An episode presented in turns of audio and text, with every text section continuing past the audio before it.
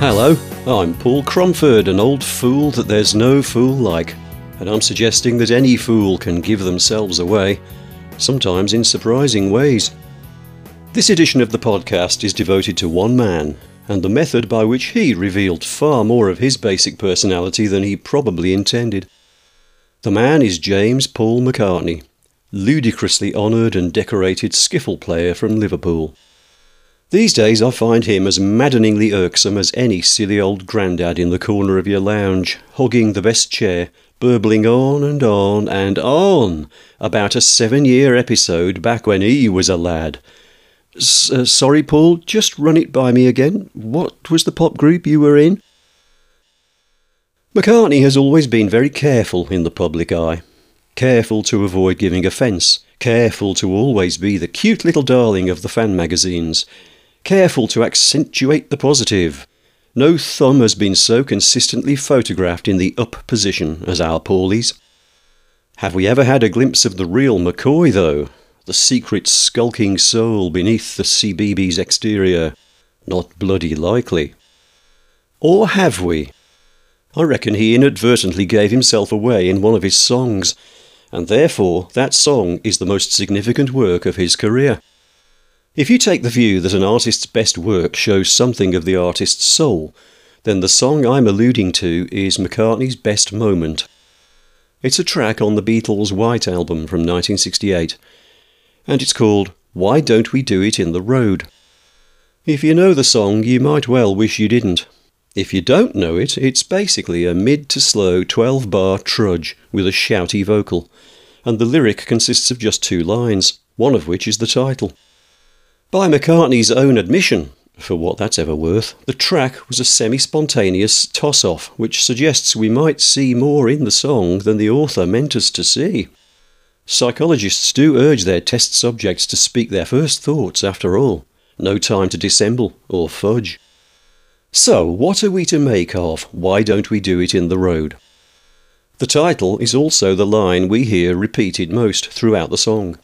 McCartney acknowledges that the it he wonders why we don't do in the road could be fornication or defecation.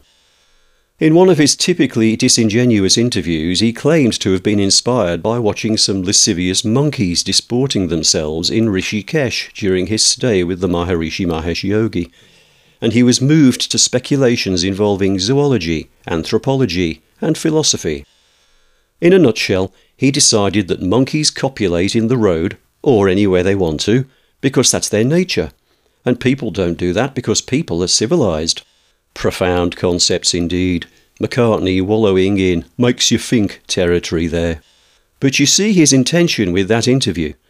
He would have you believe he means the line, why don't we do it in the road, as an honest question of anthropology or philosophy, leaving it to the listener to provide an answer that works for them.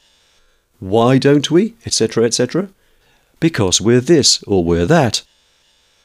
However, it's the other line of the song's lyric that tells the bigger psychological story, and it doesn't take a genius to see what a squalid little mentality lurks beneath the open face. That other line is, No one will be watching us. It's a real Swiss Army knife of a line. It can do so much. It turns the title from an honest philosophical inquiry to an insidious wheedle. Why don't we do it in the road? It's all right, nobody's going to look. If by adding this line McCartney wanted to suggest that he had ultra radical confrontational tendencies, he simultaneously sabotaged the idea, with the indication that no matter what he and his friend were contemplating in public, it would go unnoticed. No one will be watching us. That second line also hints at a sociopathic streak deep within Mr. Charm. If what he wants to do in the road is fornicate, he's merely being stupid, because, as he assures his friend, no one will be watching. So they might as well do it in the comfort of their own utility room or fire pit or wherever turns them on. If, on the other hand, he wants to defecate in the road, the assurance of no witnesses means he and his friend can safely abscond and leave their mess for others to clean up. Excuse me? What sort of mentality operates like that? At the very least, you can say it makes nonsense of McCartney's assertion that, quote, we, unquote, are civilised. I have to say, I do find the message of why don't we do it in the road very disturbing, as would anyone who has had to remove anonymous human turds from near their dwelling as often as I have. But the concepts of privacy and being observed are, I think, central to McCartney's psyche. Flip through the hundreds of hours of TV footage from the Beatles' career, and you'll notice how often McCartney knew exactly where to find the active camera. He was always keen to play up to the lens when he'd found it, because he knew he had become largely the public's property.